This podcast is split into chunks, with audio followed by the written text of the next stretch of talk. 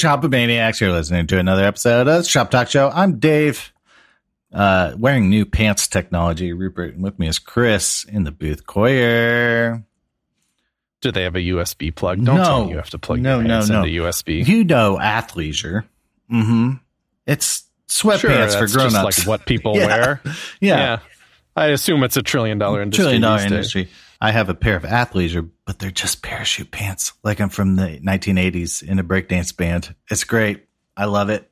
I do like how it ranges from definitely like sub Walmart. Like I feel like I go to the dollar store and get some decent pants that are in the athleisure yeah. category, all the way to the all the way to the like, you know, look down upon Lululemon style. You know, just like you yeah. know, you go to Athleta, really wide there. range. Um, ladies kind of have it made. Because you there you you can you have business pants that are just just jeggings or whatever, but they, they have little cuffs yeah. on the bottom and they can go to business. And uh, there's a little know.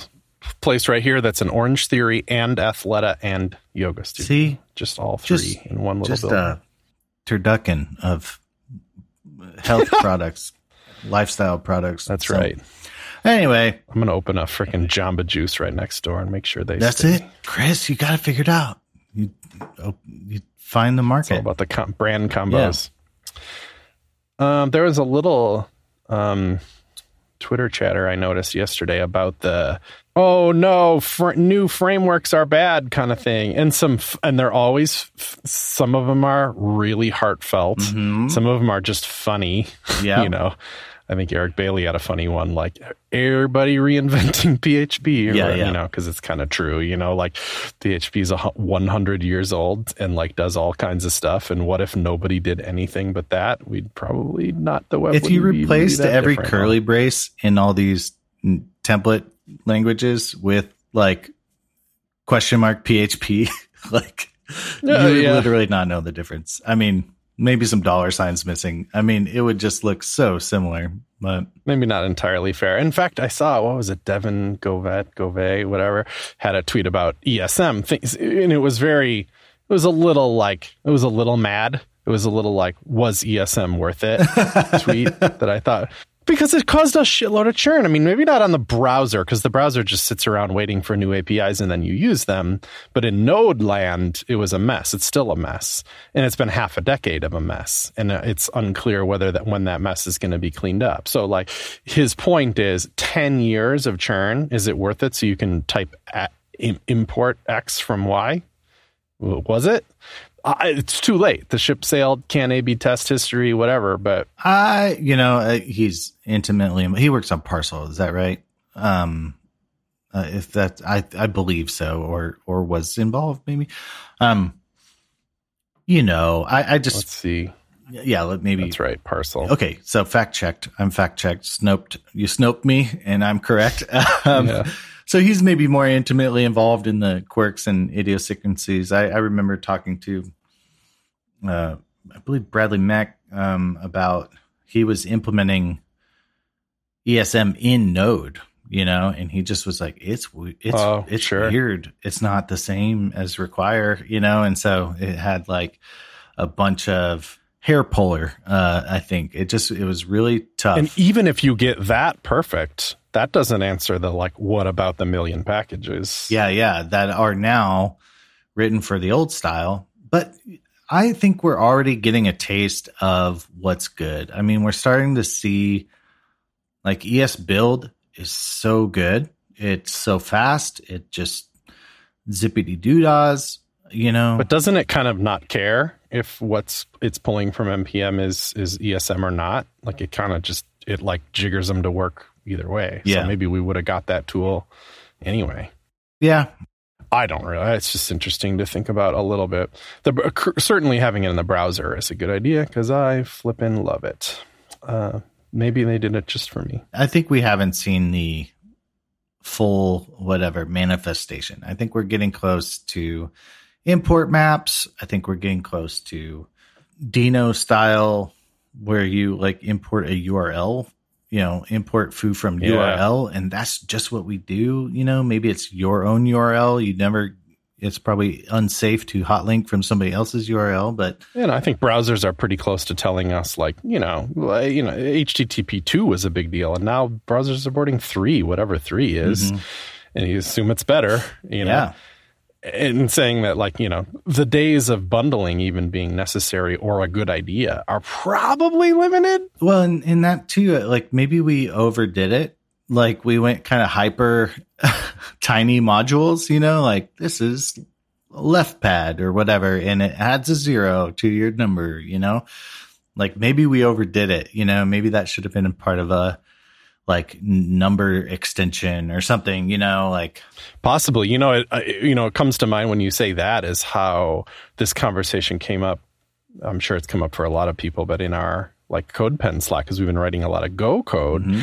and Go has this, like, you know, the more or less kind of official stance of Go is like, d- just co- copy code when you need to. Like, you would say for left pad, it would say, yeah, don't, there should be no universal resource for left pad. When you want a left pad, put the function in that does a left pad right in the file that you need it in, and just so be it. So your the abstraction isn't hidden away from you.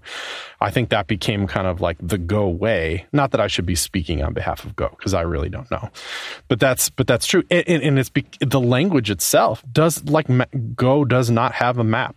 That's not a thing in Go. It's like write a for loop and do the thing in the for loop. There's one loop primitive. It's for, use it. Yeah. Very weird. Very weird. In JavaScript, we're like, give me the sugar, sugar it up, sugar town.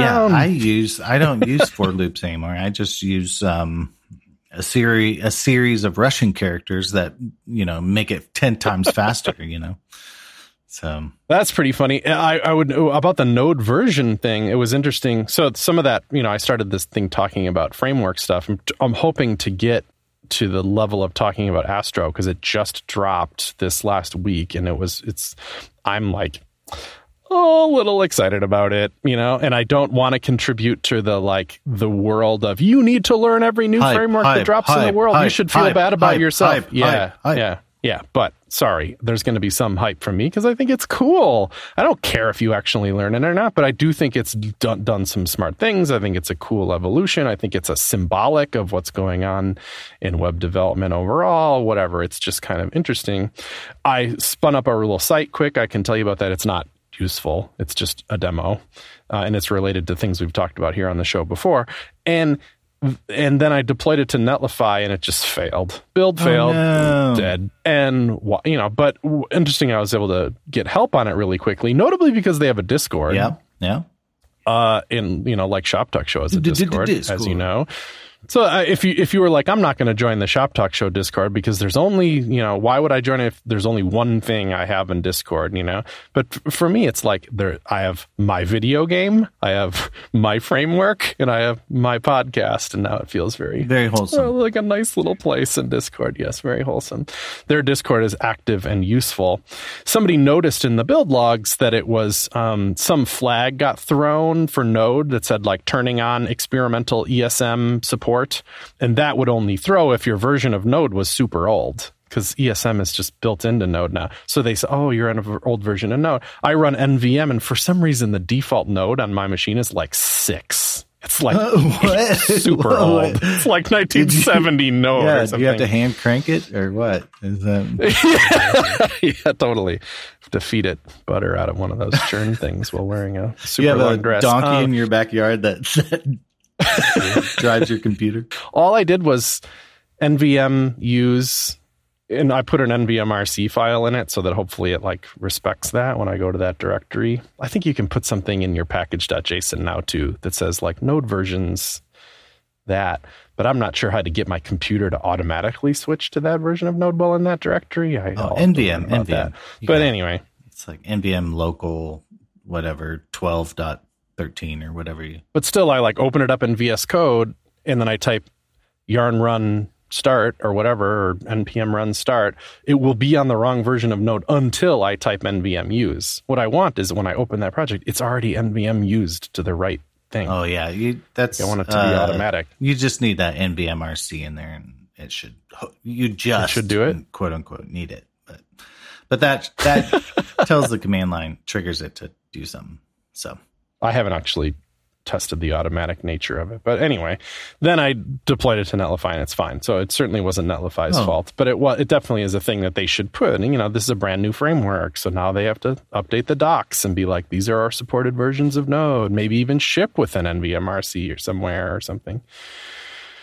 Uh, no. I don't know. Interesting. So Astro, you like it, huh? It's it's new uh, from Fred K. Schott. Yeah, we've had Fred on the show before about Snowpack. So this was kind of a, let's build a framework on top of Snowpack a little bit. It certainly uses Snowpack. And in fact, at the moment, it uses Snowpack like too much. Okay. They run two Snowpacks why while you're not, running yo, it dog? for some reason. Yeah. I, yeah.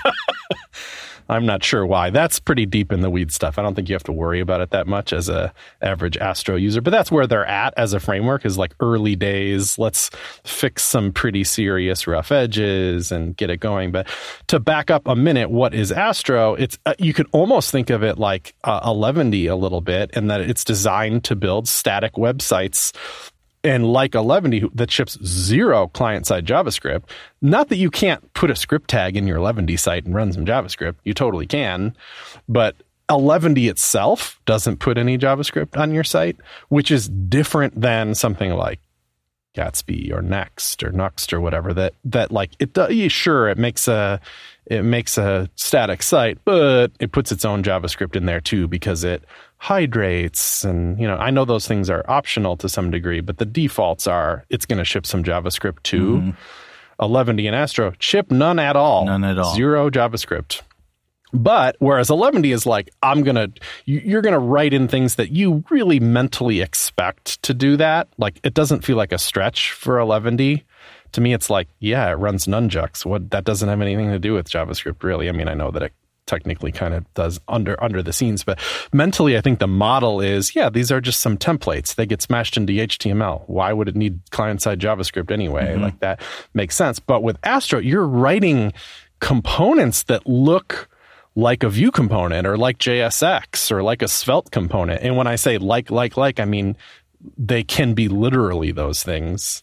And or and they have a format called .astro, which is their own version of those that kind of smashes all of them together. Yeah. Which is just really weird. It is, because it's like uh, very satisfying. Instead of like a Nunjucks where you put like YAML front matter to be like, oh, the title is this or something, you know, um, Astro files, because you write like dot Astro files, um, they they have kind of like YAML front script. It, it's like dash, dash, dash, and then you just write JavaScript. So it kind of is like this single file component. I think somebody in the Discord mentioned it was looked kind of like Svelte, sort of, but like upside down, or I don't know, with fences, you know? So yeah, it has aspects of Svelte for sure. And it has aspects of a markdown file, because it definitely has front matter, but it, like you said, it's not YAML, it's JavaScript. But it is within three dashes, which is okay. okay. Yeah, so pretty. Yeah, but it, I guess it's just a fence. I mean, it could be a script tag, but it's like a fence around like the script and the template, you know. And so yeah, yeah. Well, it can't be a script tag because it allows you to put script tags in the in down the in the H T M L. So below that is just quote unquote some H T M L, but the H T M L is a little magic. Just like in Vue, it's a little magic. There's V four attributes and stuff. Svelte has a little magic, you know? J S X has less magic for some reason. It's just like... But where Astro and maybe other things are different is Astro's like goal is to not spit out JavaScript unless you want it to, sort of. Like it just says, I'm going to just, oh, you put a fetch in there, I'll go fetch, I'll execute the script, and then I'll render the template or the partial. That's cool. Like it is cool. It, it compiles definitely to H T M L. Like the output of it is H T M L. Just, you know, like Nuxt would or whatever. It wants to, it wants to make a static template. And so data fetching is a part of that. It's a little bit of a mind trip of how this works to me. Like you, you saw, you could put a fetch for external data up in the fences of your component, you know, say, you know, remote data equals fetch, you know, and this fetch is like node fetch. It's like, whatever, it's not client-side fetch like you might expect it to be. You're kind of writing Node up there. Yeah. So if you do a console.log up there, guess where it executes? It's not in your browser. So that's the kind of mind trip. You can't open the console and see the console.logs from up in your fences. you have to be looking at your command line to see the output. Whoa. From that. Interesting. That's a mind bender. It is a bit of a mind bender to me. Uh, okay, so then you do that, and then and then the data is available for the template, which is pre-built then. That's happening during your build process. Mm-hmm. So then you were to deploy it to Netlify. It's not going to fetch anymore. The fetch happened during the build. It will not. There is no client-side JavaScript, so that fetch is over. That was a one-time fetch. If you wanted to do a client-side fetch, I think you could, but that's it's just it's not philosophically opposed. It's just not like the primary philosophy of Astro, I don't think. That's what's cool, too, is how it has built-in hydration, you know? Like, in my opinion, a lot of hydration is kind of like just ship a static thing, and then we'll just go do everything later, you know? But the, it's kind of like partial hydration. It's like if you write, I'm looking at the docs right now, my component, like bracket, open bracket, close bracket, my component, that will render the H T M L only version. My component colon load, like renders the component on page load. So now it's a dynamic component. Now it's probably in JavaScript. My component. Right. It's really easy to tell your component to be dynamic if you want. Then my col- component colon idle will wrap it in a request idle callback. So it'll only render when the C P U is like, cool, I'm done with my jobs. What's next? Uh, That's some next level fancy dude, shit. Maybe I'm request idle callback, like in my spirit. I'm, am I realizing that right now? Like, that's like my whole M O. Anyway, uh, okay. Requ- and this is, uh, I've seen this person too. My component colon visible is when the intersection observer, like when it's in the viewport, then it will fire. It wraps it in an intersection right. observer. Just like some people only do work when they're when somebody's looking at them. You know, like, hey, buddy, and how's it going? Oh yeah, I was moment. totally just working. My thermostat is intersection observer. So, uh, oh my god, yeah. When you you go to the doctor and you you just happen to be fine that oh, day because yeah. the the waiting room freaking intersection observer fired. I say it's a call out moment because that does then inject a little bit of client side JavaScript because, you know, it has to because for, for the intersection observer, but it's pretty minimal, of course. And it's not like whatever. It's, it's just the way it is. For me, it's like, I think that this is a framework for writing apps, and even like you can use React and Preact and Svelte and Vue inside of Astro files or inside of that Astro system. Uh, that's really cool. More recyclability. If like you're, you you have a design system in Vue and you have to like just spit out a static homepage. Right. That is notable, isn't it? So we talked about Astro files. They don't have to be Astro files. They can be .vue files. They can be .jsx files. They can be .svelte files, and Astro knows how to deal with them. I think it's limited to those three at the moment. It's designed, of course, because it supports all three, to be very extensible in what the compiler is or whatever. Uh, I, I'm compiled. By, I'm compelled by the .astro files. I mean, if I was going to build a new Astro project, I'd probably use those because they look cool. You know what it, it reminded me of? .astro files, Chris. H T M L hmm. imports. What a novel idea here in the year twenty twenty-one that no one's talking about H T M L imports and why that would be good. No one's ever done that before on this podcast in particular. I'm good. Fair, I'm, fair. Uh, uh. There's weirdnesses. The props are weird, I think, but but kind of cool. You know, I'm so used to J S X where the standard procedure is to like destructure all the props in the argument mm-hmm, of the mm-hmm, component. Mm-hmm. So you, you know, and then you know, then you know what you have, and it feels like a little menu of what's available to this a component. The menu then moves up into the into the fence above, where you have to declare them all as variables that are coming in. Fine, it's just weird, and they're for some reason typed, which I don't totally understand, but fine. Because it was like export let title colon string or something, I think was what in your little... That's like not, it's like not TypeScript. Yeah, it's pretty weird. I don't know, maybe I haven't experimented that much, but...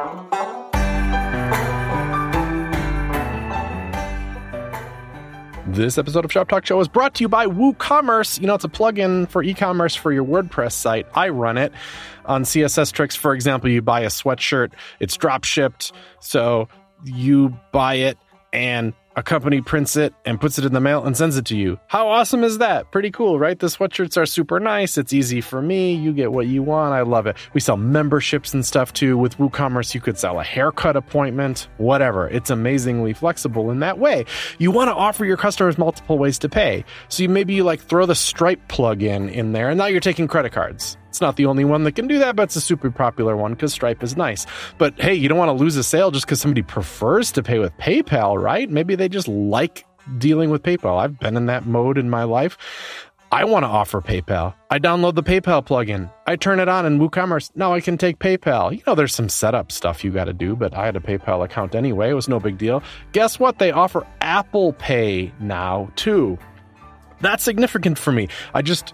I didn't just turn forty, but I wrote this blog post, forty for forty, like thoughts from my fortieth birthday. You know, oh, me, Chris, I'm so cool. One of my wrote was, I never regretted being a lifelong Apple fanboy. I just kind of am. It's not like I don't like other platforms. I do, but I just like Apple stuff. I have their computers and their phone and their T V thing. And I just like how they look and work and do. And a lot of stuff that Apple does. They have this product called Apple Pay, which means like my credit cards are like on my phone.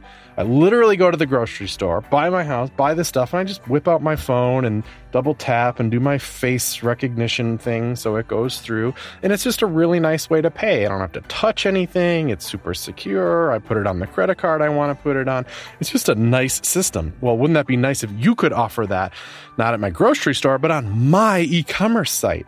Yes, I can do that now with their integration. It's just a plugin like the other twos are. Pretty cool. And now people that like Apple Pay, like I do, can check out from my store with Apple Pay. Cool.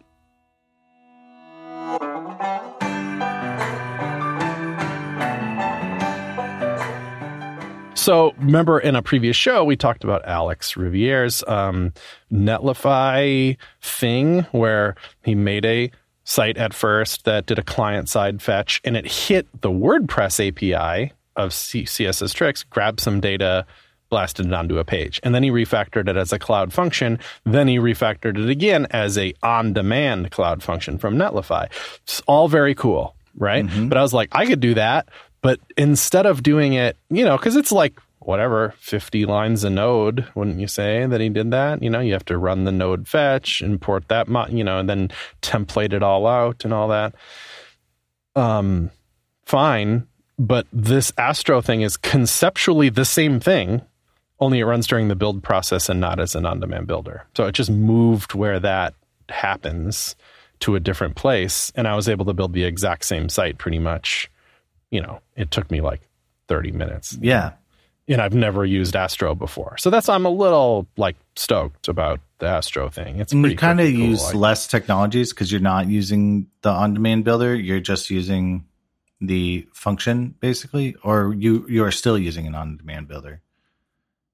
I don't think no, so. Yeah. No, because it's just static. It's just static files. And if you were to push again, because remember, Alex set up like a if this, then that cron, essentially, or maybe used a GitHub action. I don't remember which, to just run every day and get the new content, break the old cache, and then have the new one. This would this would literally be the same. You just run the build again. Yeah. And the build then runs again and breaks the cache and has the new file and whatever. I didn't even bother to set that up. So if you visit my demo, it will be the same content from the last time I run the build process, which I'm sure I will forget about. By the time you're listening to this, again. That was weeks ago. So. Week, yeah, I know. I mean, maybe I'll bother to set it up, but this was more of an exploratory thing for me with Astro. But, you know, of course, you know, I hit a WordPress A P I to build the site. So doesn't that immediately make you think about, well, this could be a in for headless WordPress. That's a type of site you could build no, with this. And it yes. just feels so natural to me. What I'm big on is that building in components, period. Like I want to build that way. And the fact that I still maintain a WordPress site that's not done in that way, it's not doesn't feel bad to me. Like C S S Tricks is not, does not have any of this technology going on. It is just freaking P H P templates, the classic WordPress way. I don't necessarily regret it, but I do feel feel the D X burn a little bit when I go back to it. Mm-hmm. Like my P H P doesn't have prettier, so I'm like hand formatting those files and I'm like meh, meh, minute. There's no great hot module reloading. So I update some stuff and I go back to the browser and I hit command refresh to do the thing, or wire up some third-party thing to help me refresh the page. But it's not that like fast, good, refreshing experience that you're used to. Notably, when I was playing with Astro, it was b- broken, and they know it's broken. Okay. So there was no hot modular reloading in Astro either. I assume they're going to fix that because they literally have to, or nobody's going to use it. I think it's on the marketing page. Those are like yeah. table stakes. I think it's, yeah. I think it says features. You you got to have that these days. I'll tell you, I work on some two different Next sites recently. It's awesome.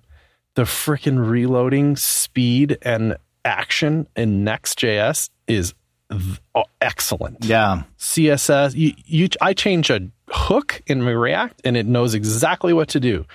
I, nothing changes. I just go hit the button again and have a different console.log somewhere and it just fires. It's just perfect. It, I use, I'm on two Nuxt projects and it's the same thing. It's some, it Similar. Can be surprising because yeah. I'll hit save and I'm like, oh, you, oh, you just did it. You just knew, you know, sometimes it gets beefed. Uh, like when you like add like switch to like scope styles or modify something like that, like the scoping, but, um, oh, sure. And then, you know, all these tools are built on like a big Webpack system. So they like, it's kind of hard to debug, you know, like you get an error and it's like error in runtime J S, you know, and you're like, Hmm, that could be a big one. Oh, like right. might mm. find that later. So, but async iterator, murmur. Yeah. Uh, Yeah, that's another kind of bonus thing. I was trying to ask around about that the other day, because when you have an error in Next, they use some third-party thing, which this is what I'm curious about. What is it? Or did they write it or what? But it definitely feels like a third-party thing that like a really bold error message comes up as a modal with like a stack trace in it and syntax highlighted code that shows you the line of code that it broke on. That experience is tremendously good D X as well, mm-hmm. that I just don't have in other projects that I work on. And I freaking love it. It's so well done, you know? Like any kind of autocomplete. That, if I, so Tailwind, I'm not the biggest fan. That's fine. If you use it, that's awesome. I support yeah. you. Where are you going with that? I think it is built into Astro. If that's is it? Well, I was just going to say like... Well, I think there's some kind of support. The Tailwind like autocompletes and stuff like that are really good. And even if you're like... like I feel like autocomplete and stuff like that like really enables you to write Tailwind. I, I just... I've been thinking about utility classes. I'm not sure they were like super helpful until like we had really good autocomplete. Or if you're in the browser and you can hit the like... class thing and like ty- start typing a ca- class, guessing a class, and then it'll like uh, show you which one. Um, the autocomplete stuff makes like Tailwind and stuff like that easy because you can just start guessing what it's probably called and then it'll autocomplete for you. So I just want to put that out there. Like that's a very helpful feature. So, and one day, I don't know, we'll all hopefully H T M L or like web components or, you know, our own components, you know, they'll like do a good job at just like auto completing the props that you need and stuff like that. I think we're pretty close here with IntelliSense and all that stuff, but yeah. You want to write in TypeScript, you can write in TypeScript in it. You put a style block in it and it's automatically scoped like Svelte and you can do in Vue. Uh, I love cool. it. Oh, it, scope styles. What another novel concept, man. Maybe some browsers should not implement it. You know, that would be good.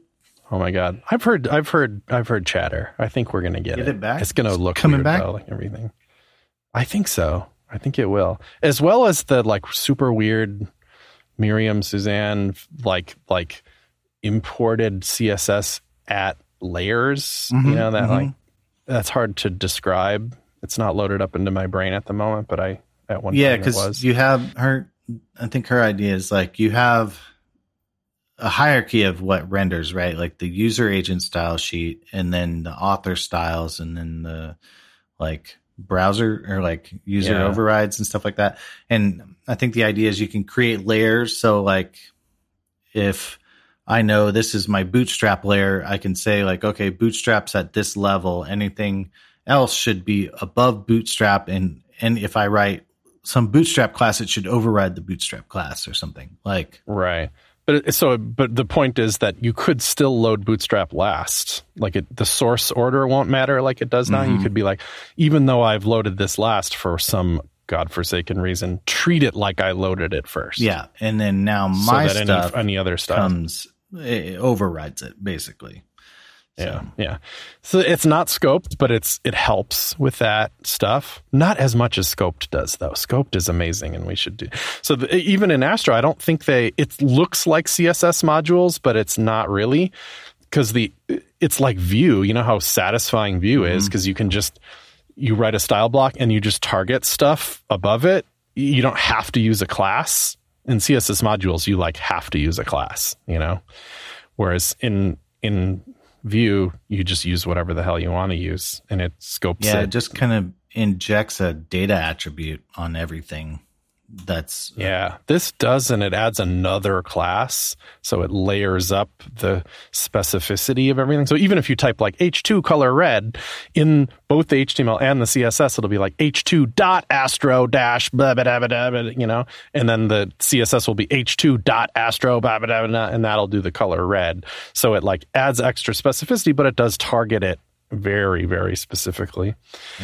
Oh, Tailwind's in there if you care about that. It has it ships a markdown component, so you just import markdown from Astro and then do an angle bracket markdown and then just blip so some like markdown M D X vibes, or I mean, this is so well. Handy. If you want M D X, then you import that, which is a little different because that that it's like markdown that also supports components inside oh, of it. It's yeah, really yeah, getting yeah, yeah. inception-y. Right. Okay, yeah, no, that's true. It'd be a little bit different, but this just parses markdown. I just think that's great too. Like smart of them to ship that because well, that's why you'd use Eleventy, right? Like I, I have a or with the, one of these other S S Gs. I got a folder full of markdown files, like you do for Dave Rupert dot com. I need I need to use those. Mm-hmm. I can't just like change formats or go put them in a database yeah. or something. I want my folder full of markdown files. That's what I want. Yeah. In Astro, I think you then you fetch them weirdly. You know, like in Eleventy, I think you make like a collection, mm-hmm, right? Mm-hmm. Don't you like specify where some crap is and it turns into a collection that you iterate on? And I think Astro, you f- you fetch it, but you don't. It doesn't make a network request. It's just like it's like an internal. That's its mechanism for grabbing internal content. Yeah, I don't know exactly what Astro's doing, but. Yeah, in, in Eleventy, you just can say, like, go get files from this folder and make a collection. So, and, and then you iterate on that and do special things with that. So sorry to hijack that. We're half an hour into this thing, and I've I've just... We're half an hour, but, you know, this is... It's just exciting. I mean, it's worth mentioning, too, the React eighteen beta or alpha. I'm, I should know. I'm a news podcast. But um, the new React is kind of coming out. So a, a version of that.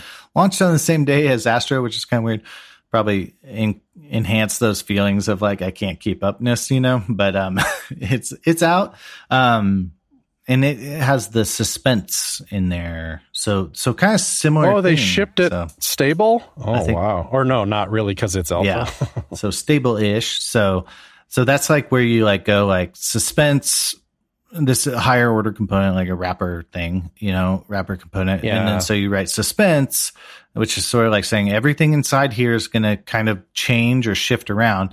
But then you'd say like fallback equals, you know, spinner. squiggly spinner component, you know, um, skeleton, skeleton component. And so you get kind of like a default, like this is going to go fetch data, sort of like in this partial hydration sy- system in Astro. When this goes fetches data, you're gonna like uh do this instead, do this while that's happening, or if it fails or whatever, just show this, you know. So I think that's really cool. So and that got me thinking just because it's, you know, and I'm coding in Nuxt and I'm like writing all these fetch requests to A P I endpoints and stuff like that. I, I was thinking about how much we have to, now that we're in client-side development, we have to handle every single failure, the loading, the like error, the like, oh, it came back with zero items. Like you have to handle all those states in every single component that fetches data. It's like exhausting to code, you know? Of course I should be using xstate, but I'm not. So I'm using like, if this dot is error, equals false, you know, like it's just uh I, I just, there's so many, like, I feel like when we did server side development, P H P, whatever, Rails, you got two hundreds, three hundreds, four hundred, five hundred errors all for free out of the box. Like, it just failed. It gave you a big screen that said, oops, I didn't make it, dude. Sorry, you know, or whatever. Right. Uh, but now you just have to handle everything uh, at the component level. It's just, it's, it's a lot of work. Right. And in my opinion, we have a very fancy component error wrapper machine at CodePen that we had to hand write. That's like, if one particular component fails, that it will catch them. So it's a giant try catch, white page of death. Yeah, basically. But you, that you can import at whatever level you want it to. Because we have, for example, a little, like a, you're looking at CodePen, you see the grid of stuff. There's probably four of them that you're looking at. That's four opportunities for something to be wrong. Oh, yeah. You know what I mean? Like some kind of data discrepancy or something. If something were to throw in there, you could white screen the whole page, because React isn't super cool about that. You know, it'll just be like, oh my God, I'm dead. And what unexpected one thing went wrong. Sorry, everybody. We're done. yeah, yeah, yeah. So we have this little wrapper that's like, we'll put it around that, for example. Did anything at all go wrong in that component or any of its children? It just then doesn't render it. So it's just a blank space, but at least it didn't kill the entire page. And then it can throw to Sentry too, and we can be like, what the hell happened? You know, we have some log of what it was. Oh, see, that's kind of cool. The error logger, sort of. A lot of times it's like something was deleted that we just weren't ready to have not be there. And I wonder too if I should wrap in that, or just like the the result is nothing, you know, if there's an error, you know. Um Just pop it off the page. But usually you try to like render something like a title, like hoping that that's then the magic, the content's magically going to show up, you know, and then it doesn't. So anyway, the trick is, Dave, just to put a question mark after every single variable and function that you write in your entire yeah, JavaScript. Yeah. Is that way, it's just is nothing loaded. Can ever be a problem. Error question like mark? Optional chain everything. Oh, yeah, that's good. I do have a few of those in there. Thank you for code shaming my code base, but definitely yeah. use that. No, they have their place. I have no idea what it's transpiling out to. I, I really should know, but probably just a gross, gross ternary operator. But whatever, it's fine. Yeah. I always think of them as objects only, but I watched a YouTube the other day where they used it on a, a function. And I was like, oh, that's interesting. That you can you can check if a function exists before calling it with that too. It looks extra weird because you go dot question mark parentheses. Yeah. So the the dot's in a weird place. I oh, think. Really? Okay. It's not it's not question mark dot? It's not function question mark dot. No, because the question mark I think is a valid could be part of the name of the function. Okay, okay. So it has to be like dot question mark. Um, I'm going to see what this... Oh, okay. All right. You want? So I just did foo question mark dot bar in the Babel REPL, right? Uh, yeah. And it... Did it... Comp- ooh, is it gross? It's kind of gross. It, it's like underscore foo, because that's what I called it, right? Like it, it underscores all these variables, right? Underscore foo equals foo equals equals null, or uh, underscore foo equals equals void zero question mark void zero colon uh, foo bar. So yeah, it basically just makes like a giant ternary uh, that that it's kind of assembling on the fly.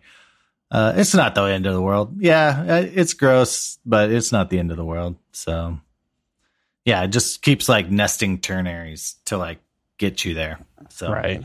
And there is a world in which you just don't transpile it because you just don't care. Yeah, yeah. I just I assume like not every browser on the browser spec is is doing it, you know, especially if it's showing up in the REPL here by by default, you know, but like um anyway, that's interesting, but anyway, not not as bad as I like worried, so that's fine. So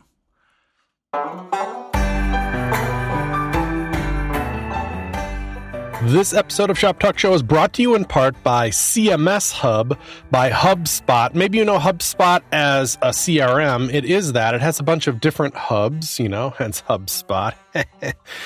Uh, there's like a marketing hub, meaning lead generation and automated marketing type stuff. A sales hub, which is the C R M, which can does stuff like schedules meetings with your leads and provides quotes and stuff. They have other hubs, but C M S Hub is what we're talking about. It's, you know, a content management software that's super flexible. You can build whatever you want on it. In fact, you know, it's like any other C M S. You work locally Uh, using whatever tools you want and then deploy to HubSpot. So it's your host and it's like a framework for content. What's cool is that the C M S part of it is tied to the C R M parts of it, meaning that you can build a website that, you know, people log into and use in that way. But then you are also customizing it because you know who they are and the fact that they're a lead and you know some information about them. You can customize the website around that.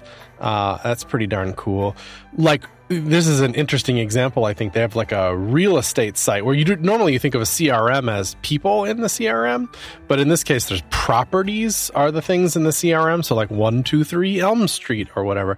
That way, the website powered by C M S Hub is grabbing that C R M data and making like a website of real estate listings, you know, but the real estate listings are in the C R M. So they're like, you're like gathering leads on it. Like, Julie wants to go see the property at one two three Elm Street. You know, that I think that's uh, just a really cool and interesting idea. It's loaded with other built-in features. Like, this is pretty advanced style hosting. They have serverless functions, for example, which is a pretty modern, cool idea that I use all the time. Uh, there's membership management in there. Again, these are websites you log into, you know, not just like brochure sites or whatever. There's search built in, for example. You don't have to reach for some third-party search. They've got search handled for you with it. Uh, that's all I'll tell you for now. That's C M S Hub by HubSpot. Thanks for the support.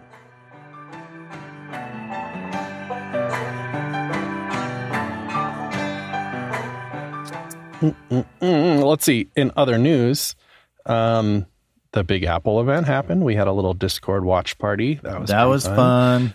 Um, yeah. Uh, web wise, the two, the big things were the meta tag, right? Like, so the new design of Safari took some notes from Firefox playbook. I think the, the tabs are now pill, pills. Yeah. You might tabs say. are now but floating. But there's very tabs. little U I, very little U I. It feels like they, even that was part of the hype videos, right? They had some like icons that like flew up in the air and then went into a hamburger menu, essentially. Like, sick of those buttons, we'll put them behind another button and you're going to freaking love you it. Love it. Uh, there's tab groups, I think, is kind of a big deal for Safari. Like, so like I will actually use this because I have so many tabs on my like iPad or iPhone, just, just, thousands of tabs at all times. Um, you know, but like, and I can usually break down those tasks into like, I'm on a shopping quest or something, or I'm like, you know, whatever I'm looking, or I'm just like, whatever, these are blog posts I want to read or something quest, you know? So it'd be really easy to drop those into a thing. So that's cool. But the, the, yeah, that meta theme color stuff is really cool. And then there's also like some implications. Well, it's extra cool. That's where I was going with the minimum U I is that, so the theme color then can can bleed up into the like the U R L bar and the, like the whole thing. Mm-hmm. If you set the theme color, you basically your entire screen, or definitely your entire browser window, can look super integrated. Yeah, it looks freaking even great. The, I think even the the whatever U R L bar is inside the tab when you click it. Like it's. They they basically made it yeah, a one-liner, cool. You know? That's really pretty cool. Right. Very de- Chrome is now the one with the, like, the, oh, what's up with all the U I? Um, but it, but the Chrome being the last one that actually connects the tab to the content, but whatever, I'll I'll, I'll get down off my horse for a minute. It it doesn't, they didn't invent something, kind of for once. Sorry, Apple, you deserve that, but... Android Chrome has meta theme color too mm-hmm. that sets the U R L bar and stuff. So kind of Chrome did this first, and and Apple's just like, we'll use that same standardized freaking tag. Yeah, thank you. Great. That's totally the way to do this. Uh, well, you know, the floating tab is the iOS is kind of an interesting thing because they they removed the location bar. There's now a floating tabby at the bottom of your of your screen that you click into.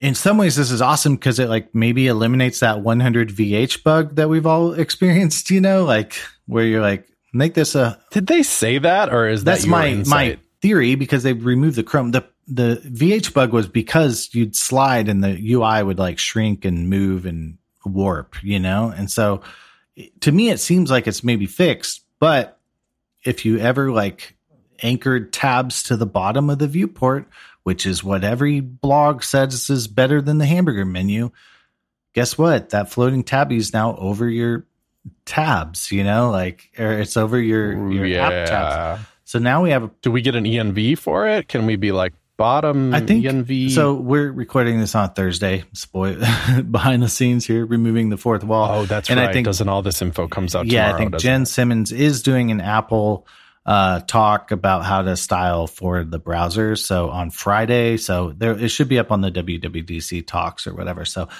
uh, Jen's smart. This has been thought of, like considered or whatever. Uh, all things aside, I'm into kind of these. Firefox had floating tabbies too. Like I'm kind of into these radical kind of switch ups. Just like, hey, let's let's just go funky with the browser for a minute. You know, I don't know.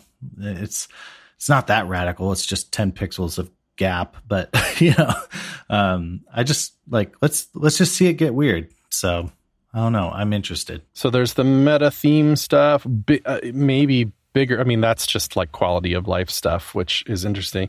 I don't know if just that would get me to like make my Safari my primary thing, in part because, you know, their dev tools are a little behind, I feel like. And and and there's been, you know, Chrome's been innovating a lot there. And Firefox, especially for front end H T M L, C S S, people have kind of been the winner. You know, they had really quality stuff. Uh, so Safari is kind of the last of the three, really. So why would I use that one as a all day long, every day? That's all I do is front end development, you know. But they've said that there's a bunch of good quality changes. I don't know what they are. I assume we'll learn tomorrow. Um, anyway, cool. Maybe they'll maybe it'll be really good. Maybe they'll just be usable and on par with everything else. That'd be cool. I always thought that there already was a web standard for web extensions already. Like, don't Chrome and Firefox, I think they're a little different, but they're largely the same. Yeah. Certainly you see a lot more web extensions for Firefox and Chrome than you do for Safari. Maybe Safari was the standout holdout, right? You had to code something in Xcode to make it work or something. They're now saying that's not true anymore. We're going to use that same web standard too, whether it's that exact web standard or they're evolving it or something. I, I forget. But that's freaking notable, because if Safari can support all the same web extensions and everything, I mean, think of all the ones I use, a bunch of them that I love. Ghostery, although that's a privacy-based one, so there's something to talk about there. But one Password is massive. Like, I use the crap out of one Password yeah. on my Mac. The Notion Web Clipper, like like I use AppQs at CodePen, which is a you know just a app. I don't have time to talk about all that, but you know, Buffer. I, there's just a lot of them that are like, these are like life plugins. These are like, I need these to do my job. Yeah. So the fact that I could maybe port that all of them will be ported to Safari is like, if you're shooting for browser market share, well, good idea. And the kicker, they're going to work on iOS Safari too. Great. Good move. You know, this could be a big deal for Coil, uh, the web monetization platform, because you had to use a weird browser, yeah. you know, like, um, so if they right. can roll out and I'm just plopping my whatever Bitcoins in people's wallets, my Ripple coins in people's wallets, then great. Yeah. Like, let's go. And they say that like mobile traffic now, remember when it, when it cusped over desktop traffic, mm-hmm. it was like, yeah, it's about fifty-fifty now. I think it's, that was years and years ago. Now it's like eighty ninety. Yeah, I heard. Like global traffic of that stuff is, it's it's a mobile world out there. Yeah, I heard, uh, or somebody was talking about that. It's, it's like shocked them that it's just, you know, it's eighty percent. I saw like a Lori Voss tweet. Yeah, and it's, and the like average D P I is like one point five, like, you know, at least. So on all computers. Yeah. So like even D P I is more, mm. you know, so. So, so we get all these extensions on iOS too, actually working one Password. Oh my God. I just get the shivers. That would That's be different. Be awesome. Yeah. But we, what, what else can you do? All kinds of crap. Like, will somebody make actual dev tools for iOS Safari. That would be cool. Probably. It's like Vue Dev Tools. Do it. Something? Charge a hundred dollars for them or something. You know, not that I, you know, of course, what everybody wants is to make them open source and free and awesome. No, that's great, but it's going to be a bunch of work. So, you know, get paid. Yo. Put the Apple tax on there. so, uh, Although, you know, it was brought up in the Discord. I didn't know about this and ended up making a blog post so semi sort of about it. Was that app Inspect, mm-hmm. which runs on Windows, which open that allows you to plug in your iPhone, U S B, or whatever else iDevice, even into a Windows machine, and Inspect will see it and open up DevTools for that thing. Chrome DevTools. Yeah. So if you really like Chrome DevTools, which probably are the leader, like it or not, in DevTooling, now you can have Windows Chrome DevTools on a native iOS device. Like, that's unique. You should know that that's possible. Coming from a person, as a person who, like, developed on Windows, you, you used to have to, like, you know, like, hey, can you pull this up, plug your phone in, into, and then open Safari DevTools and see why this doesn't work? You know, it was such a cumbersome experience to even get any amount of data out of the browser. So, or or even debugging, you know, chances are it was on Safari desktop too. So it's like, oh, this doesn't load in Safari desktop. It was like, why, you know? So we had, it was a issue to debug, you know, or like, send, can you send me a screenshot of what this looks like? You know? So you just punted, you had no, there was no solution. There's no solution. And, and I don't, yeah. I'm not having the greatest Apple experience right now in my life, but, um, but I just feel like, uh, like if Apple wants developers to support their products, like fringier products like Safari, you know, like they need to, you know, help, help people out. So give them the A P Is to debug it, you know? Right. I think what people were maybe, they were hoping for something a little more bombshelly. You know, I mean, there is a lot of criticism thrown at Apple, period, and particularly Safari, because especially on iOS, it just doesn't, they don't, there is only Safari for iOS. And a lot of what people want is, let me put Chrome on it. Let me put Firefox on it. Let me put an alternate rendering engine on it. Why on earth do you protect that? Like, that is the kind of, you know, it just seems, it seems unfair. We did not get that. There is no momentum that direction at all. It seems highly unlikely that we'll ever get that. And then the problem is, okay, well, if you're not going to do that, could you at least make it good? Yeah. you know, yeah. Like, could you at least, like, be on par with A P Is available elsewhere and stuff, lest you are holding back the web. So that's a whole thing. The canonical article there is Alex Russell's recent, uh, recent one. I can't even remember the title of it, but it's, he, it was, it was him, but not just, f- f- you know, fist waving about it, but just with a bucket loads of data on the A P Is and when they shipped and what it doesn't have. And like yada, kind yada. Of the history, like Safari's in an okay spot right now, but you know, it's the like historical sort of like, this didn't come out for like eight years. We couldn't use this or something, you know, because it just wasn't prioritized whatsoever, you know? Right. And for us web people, we're like, couldn't, wouldn't, there's still plenty of gaps. Like, why can't I write a great web app and have a good install experience onto the home screen, maybe even be in the app store, maybe have the same quality of push notifications that native apps get? There's still some some gaps there that, that make the web a real kind of second-class citizen. And there's, you know, like, there's something to be said, like, if you want Safari to get more Apple bucks, use Safari. Like, they'll pay attention to numbers and they'll allocate people, you know, accordingly, and, and time and money and attention accordingly. So use Safari. That said, Safari on iOS, a lot of people use it, and, you know, developers are like, let me do progressive web apps. And that's just like Cricket Town. So I think, I think there's some good advice in, like, if you want it to get better, use it. And, and like, tell people to use it. Don't just use Chrome.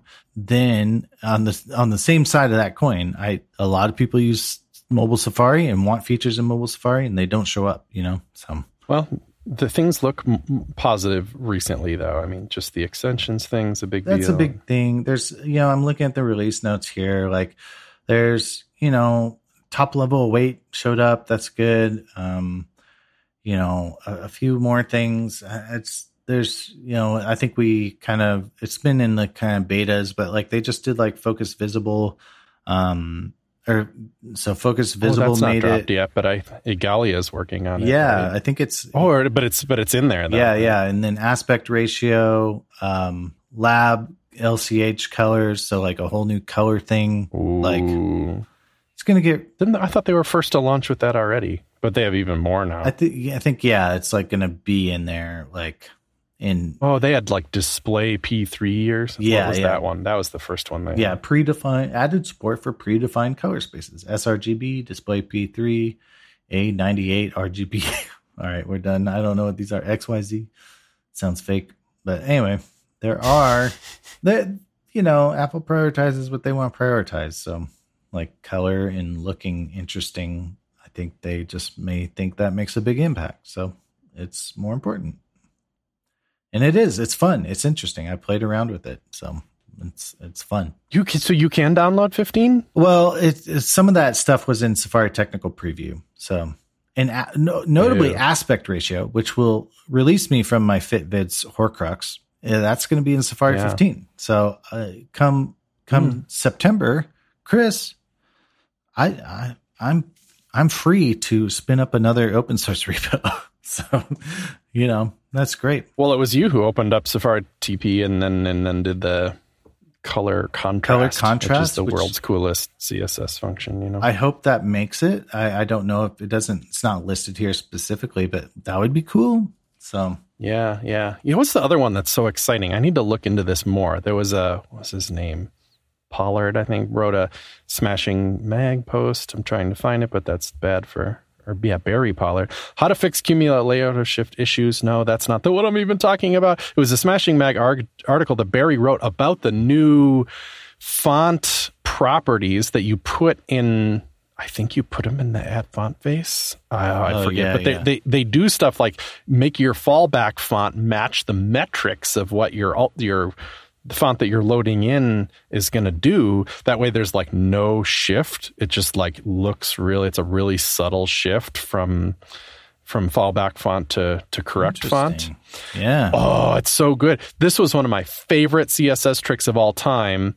Um, was a video from the Front End Center that did this exactly. They use Monica, Um, little font fallback tester thing and tweaked the metrics so that they were absolutely perfect, that there was no shift whatsoever when the fall, when the new font came in, but it required the JavaScript font loader to do it, which is kind of fine. It was a pretty small little piece of JavaScript that could watch and change some classes, but that's JavaScript. You know, that's a little dependency. That's a little thing that can go wrong. That's a little technical debt.